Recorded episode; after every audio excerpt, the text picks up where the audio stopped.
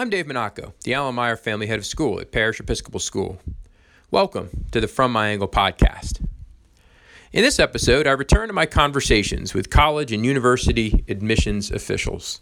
In the last year, I have visited a dozen colleges in California, Illinois, Texas, North Carolina, and most recently, Tennessee. Most often on these trips, I spend time with senior admissions officials seeking to do two things. First, to extol the virtues and vision at Parish, and second, to probe clues on the strategic priorities of the colleges and universities I'm visiting. Like Parish, colleges and universities are being asked to navigate complex and rapidly changing conditions. As one interested in innovation within the education industry, I seek the perspective of these higher education leaders about trends impacting their decision making and forecasting.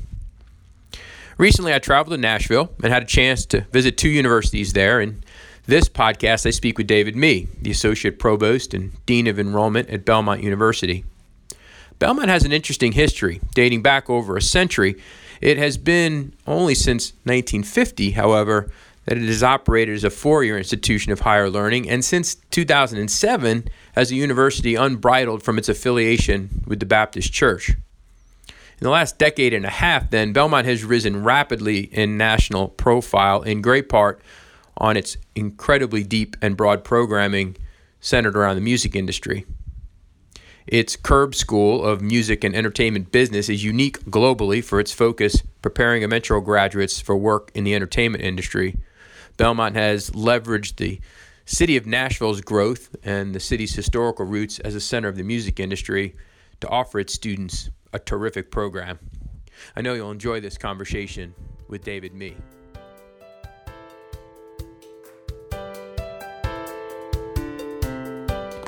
Well, David Mee, thank you for inviting me into your uh, office here at Belmont University, and I'm excited to have you on the From My Angle podcast. Well, thanks for having me. Good to meet uh, with you today. I'm in Nashville for the People of Color Conference with NAIS and stopping by Belmont today and uh, uh, Vanderbilt tomorrow. As uh, listeners know, I've been on this uh, circuit the last several years out to mm-hmm. tell folks about Parish and, and higher education, but sure. also to learn from what's happening on campuses like yours, which are very, uh, in some cases, very parallel uh, to places like Parish. Yeah. So Belmont's a fascinating, uh, a fascinating university, uh, and, and again we'll touch on this in many ways. Uh, has a has a narrative similar to Parish's, but uh, maybe give us the, uh, the, the the brief overview sure. of, of the of the college. I think there's nine colleges of the university. I think you have nine colleges right. here, and, right. and number of your students and etc. Sure. Just give us a little overview. Well, you have three or four hours. yeah, right. True admissions guy. That's right, right. But certainly in the elevator conversation, yep. as they say, um, just a fascinating place. I've been in higher ed enrollment management uh, for about 32 years, and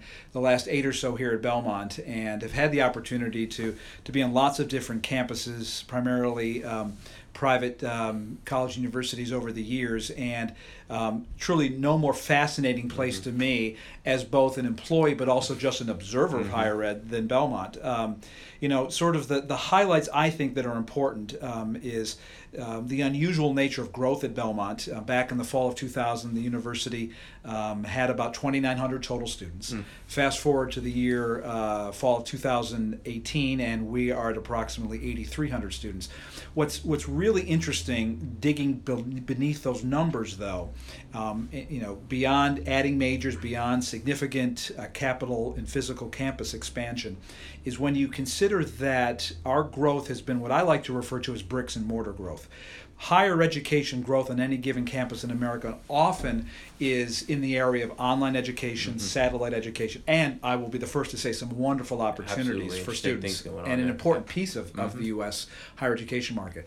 Our bricks and mortar growth, though, has meant that our our student uh, increase in enrollment has been from students who all study on this campus. Um, traditional undergraduate, primarily residential experience with students still from all 50 states. And that's about six, that's about 6,500 undergraduates. Yeah, just I think roughly around about 6,700 right. undergrad, about 1,600 or so graduate yep. students. Yep. Um, even our graduate students studying on, on, on campus here, even for some of the programs that have a focus on weekends and some um, online communication in between, still taking classes that are here uh, on the campus. Um, so that that is an, an unusual piece. I think it speaks to the draw of our very student centric environment to our small classes. Certainly, Nashville itself has played a major role in that. But the other thing I think is an interesting one when you go back to our campus size not too many years ago, that was, you know, roughly a third of what we are today. The average undergraduate classroom size was about 20 students. Fast forward today, nearly tripling in size, the average undergraduate classroom size is about 20 students. So what that says to me is not only have we invested in the physical nature, the programmatic nature, but Mhm. we've said equally, or I'll argue even more importantly, invested in um, the human capital. Yep. Faculty and staff uh, from around the world coming to work here and uh, a high demand to want to be part of our community that has allowed us to, to bring additional scholars to campus in a whole host of programs, over 90 undergraduate areas of study, but also those who want to and um, you know to be part of a teaching university. Our faculty scholarship is important, our research is important, um, but we are first and foremost a teaching institution. And when you're able to say to a prospective student or to a parent that the average size undergraduate classroom size is 20 students, right. I jokingly say, but it's true that if you decide to skip class at 8 a.m. and your faculty member sees you a couple hours later on the sidewalk, don't be surprised if he or she remem- reminds you that you weren't in class. Well, I know that's true because we have three students that are presently here, all of whom I tried to see this morning before I came to see you, and Yeah. all of whom said, I've got class. So I think I may catch up with one when we conclude today, but Yeah. they're very committed to being in that classroom. Yeah. And I think if, if you are interested in higher ed as, uh, as a business, Yes. and if you're interested in the notion of branding and the power of branding, that's also where the Belmont story, I Yeah. think, uh, really elevates above the fine traditional universities Yeah. and long-standing ones like a Vanderbilt. Yeah. It was just 1951, roughly, that Belmont broke away. It actually has an intersection with an independent school like Parish and Harpeth Hall. Yes. Right from Belmont Ward, which was Yes. effectively an all-women's uh, junior college and essentially uh, pre pre days of today, an independent school. Preparatory, yeah. Harpeth Harpeth Hall went off and became a very fine all-girls school here in, in Nashville, and Right. uh, Belmont became a college university. But then it wasn't until uh, the early 2000s, around 2007, when uh, the university gained its independence from the Baptist uh, from the Baptist Church. And Right. so this notion of you really arcing in to uh, innovative, agile, nimble, uh, uh, kind of mission-driven business entity Yeah. is really a, a last generation. Yeah. It's a last generation phenomenon. It's a fascinating study um, and lots of opportunities to discuss with colleagues on various campuses what has happened here. Um, it really is, I think, a combination, first and foremost, starting with a clear idea of who we are um, as an institution. Certainly, um, first and foremost, a, a Christian university that is focused on academic excellence and service um, and attracting faculty and staff um, who believe in the mission, who will be here on average for a long time, um, and then finding students who align well with not just the academic opportunities, but also who we are, who, what's our culture, what's our DNA, uh, and, and continuing to build on that. You know, being a, a relatively nimble university allows us to um, um, assess um, what is happening in higher education, what's happening in the corporate world. Just here in Nashville, recent announcement of, of an Eastern op- uh, Operations Center uh, for Amazon um, being located here in, in Nashville with 5,000 new employees coming there. How is the university going to connect to that? How are we going to be relevant to the business world without losing sight of our, our uh, the, the, the tenets of the liberal arts environment? Because not every student, like myself, graduating from college over 30 years ago, did I know what my career path held. But boy, my liberal arts education was critical. Yeah, and that's So and that's that parallel with with Parish's expansion story, Mm-hmm. right? In in 2002 when we added our middle and upper school, and we've talked about that, and uh, and, and really we also gained a bit of independence from our uh, birth church Mm-hmm. uh, here within the last several years, and uh, maintained a very close partnership with them as you've maintained an adherence to your Christian uh, values, and so Mm-hmm. there are a lot of parallels in the two institutional histories here. The other one that I think leads us into a discussion of the Curb School of, uh, of Music Business um, is, is this notion of signature programs as a key part of branding. So Right. Parish's with uh, our, our programs in STEM and global education and, and leadership have been developed in the last decade as we've added the middle and upper school and uh, of course our quest to move toward a, a competency-based model, one where students can move at readiness, where they demonstrate mastery through performance and really build a strong set of uh, learning skills. Need to become differentiators for us. These are Yeah. things that we feel are are, um, are value to our students to prepare them for the complex global society society, but also set Parish apart.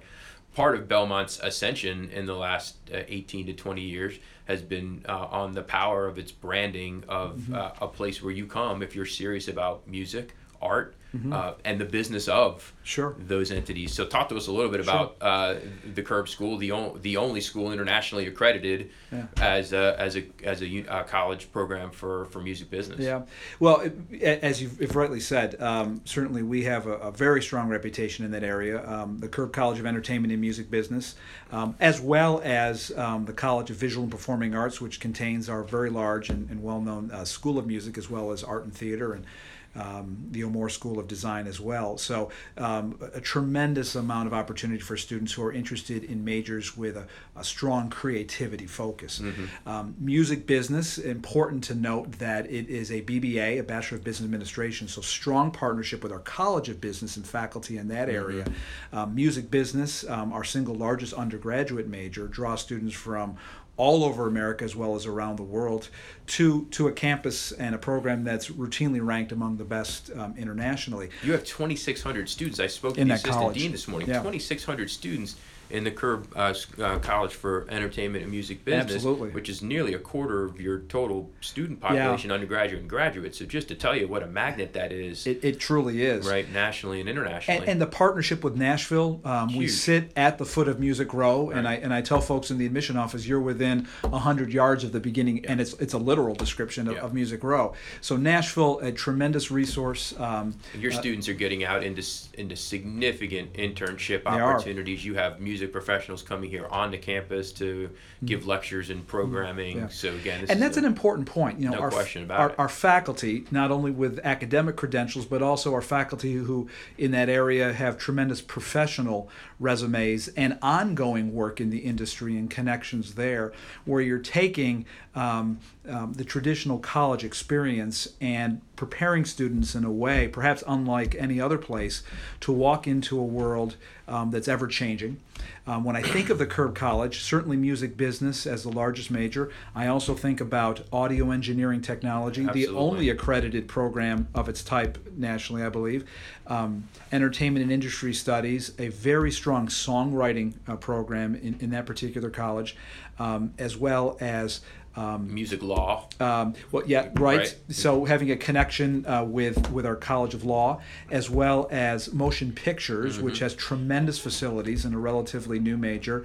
Our media studies programs have moved to that to the Curb College in, in, in the last year or so. So there, there's really a plethora mm-hmm. of programs available there, undergirded by our largest single undergraduate college. And Doug Howard, who I uh, would be remiss not to recognize um, as um, a longstanding uh, uh, industry professional who has returned to Belmont uh, uh, to be the current dean in that area. So, and, and, prior deans before him who really built a wonderful program. And it's a, I think it's a really interesting, David, is that. Um, and you and I were talking about yeah. this. I've come to Nashville and I'm going to Vanderbilt and Belmont. Yeah. So you, you sort of moved yourself into a position where the consumer is looking at both of these universities. For some of our students, that's very where true. 15 or 20 years, that might have been the case. But yeah. I, I think the larger point for our parents you know, at a place like Parish, where we try to demystify and decelerate the anxiety around yes. the college acceptance process, yes. is that if you were looking only for schools at the top of U.S. News and Report lists, right. if you were looking only for schools that were uh, taking the, the best and brightest and test takers, you might look right past Belmont right? Because of where of where it, it stands in certain national ranking lists or what have you. Right. You know, this is about digging in yeah. to to university profiles. Right. It's about really locking uh, the uh, gifts and talents and interests of your students right. into the offerings of, sure. of a university like right. this. Right. And I think that's uh, that, that's a piece of this discussion that I think is really important to be considering too. Well, I think you know there's a balance. Um, reputation is certainly important. Um, the value of the investment long term, the the old ROI, as they say, is parents and families and students consider the long term benefit of the college expense and investment there. We're very pleased to you know routinely be in the top five or six consistently in our category of, of comprehensive Southern um, universities in U.S. News, and and those are important things for families to consider. But to your very valid point, you have to dig deeper. to Find and those programs of excellence, and, absolutely, and uh, and and to a certain degree, uh, stay away stay away from the from the superficiality. Yeah. Right. That is the uh, I think default mechanism we all have right. is to just try to find a list that tells us where the top well, the top are. Well, and don't judge from afar. I joke that I've been in admission long enough that long predates the internet, and you had to ask for a packet to be mailed to you. You had to physically go yeah. and see a place. So I often uh, tell students take advantage of your online resources, get to know, but never replace the in person experience um, as you're here today. Yeah. Um, there is no technology that will replicate that. And we know that if a student comes and spends a day with us on campus, and if they're a good fit for the university, the likelihood that they'll choose us mm-hmm. based on their experience here is astronomically higher, yeah. as you would expect. Yeah, one, one of, I think, really interesting point about Belmont uh, as a school leader is there's been three college presidents since 1951. This is a place of tremendous, yes. tremendous stability. Your, Absolutely. Your, your president, uh, President Dr. Fisher, has been here since 2000. Really, yeah. has uh, essentially uh, overseen this most recent arc of the university. But his predecessors were all here a decade or uh, or more. And yes. Uh, pres- uh, and President Gabhart, who was here for yeah. over 30 over 30 years. Yeah, so that is unique. It in, is in, in higher education. Well, and you know, if you, if you no look doubt at, about it. And if you're a parent, and if you're a student, him or herself the hallmarks of institutional stability are very important. For sure. Um, you know, faculty who serve for, for decades, um, um, and, and as well as administrators, but also being able to see signs of dirt turning, literally and figuratively. Um, being able to see that um, we don't rest on our laurels, yes. that we're always looking for ways to say, how can we serve our students? And I, I joke a little bit, but I'm serious when I say I wish that um, perhaps in my industry we could change the name from the admissions office to the future alumni office. Yep. When you do that, or at least think about it, I think your mindset changes. It's not just about, as we were talking, the point of entry. Yep. It's about the lifetime of implication. Yep. And um, with whom do you want to be associated and connected for the rest of your life? Yeah, so Parish is a 45 year old institution. I'm the third head of school. There's been four rectors at the church that is our partner. So we, we see ourselves as very much of a, of a place that is, is um, uh, respectful of and adherent to a, a deep tradition and loves its st- elements of stability, our Episcopal identity, our commitment to daily chapel. Yeah. At the same time, we are uh, very, very much oriented in our an expansion narrative yeah. toward this agileness, this nimbleness, this yeah. entrepreneurial uh, element that uh, you all too, despite leadership stability, yeah. right? Because sometimes it is despite leaders can get complacent and, and comfortable. Yeah. Yours have been absolutely the opposite. They've been in place for a long time, but have remained very aspiring to move the university toward an authentic, uh, authentic position in the market, right? And so that's a no very- question that's about really it. Um. I work with a wonderful senior leadership at Mhm. Belmont. They're very supportive.